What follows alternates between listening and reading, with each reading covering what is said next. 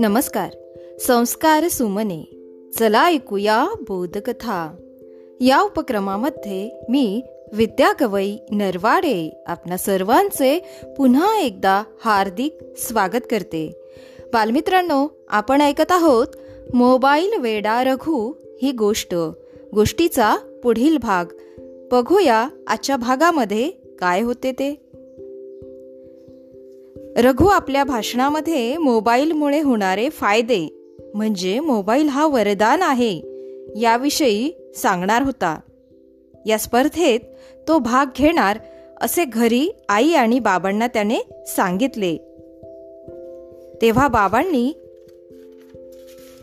त्याला विचारले की तू कोणत्या बाजूने बोलणार आहेस? तेव्हा रघु म्हणाला अर्थातच मोबाईल हे सर्वांसाठी वरदान आहे हे मी माझ्या भाषणातून सर्वांना पटवून देणार आहे.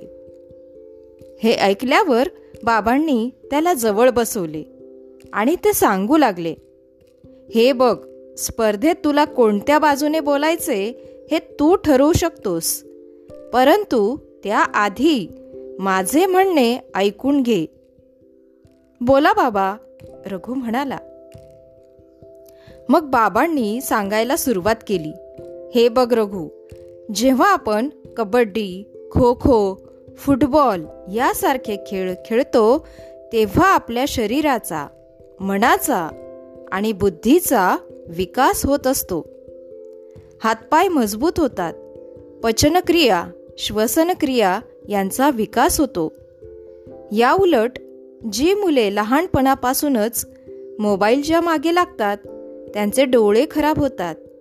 चष्मा लागतो.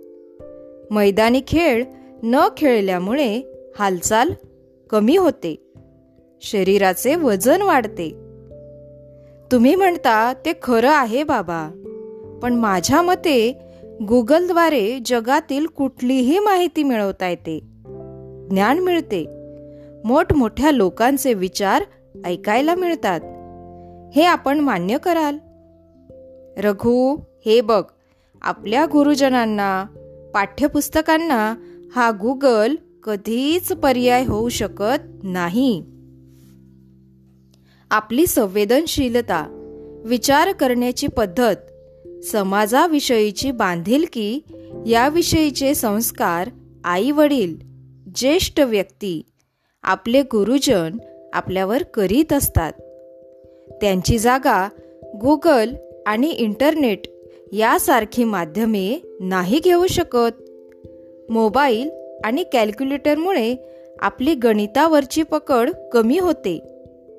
हे ध्यानात येत नाही का तुझ्या? हो बाबा मला तुमचं म्हणणं पटलं आहे. आता मी वादविवाद स्पर्धेमध्ये भाग घेईन आणि मोबाईलमुळे आपली काय हानी होत आहे हे सर्वांना पटवून देईन. मी सिद्ध करीन की मोबाईलच्या वापरामुळे आमच्या बुद्धीवर गंज चढत आहे. डोळे खराब होत आहेत. मैदानी खेळाचे महत्त्व पटवून देईन.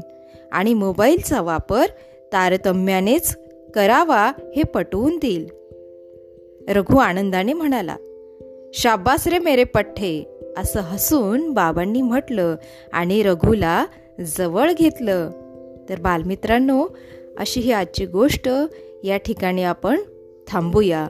उद्या पुन्हा भेटू एका नवीन गोष्टीसह. तोपर्यंत घरी रहा सुरक्षित रहा आणि मास्क लावा. माझा मास्क माझी जबाबदारी. धन्यवाद.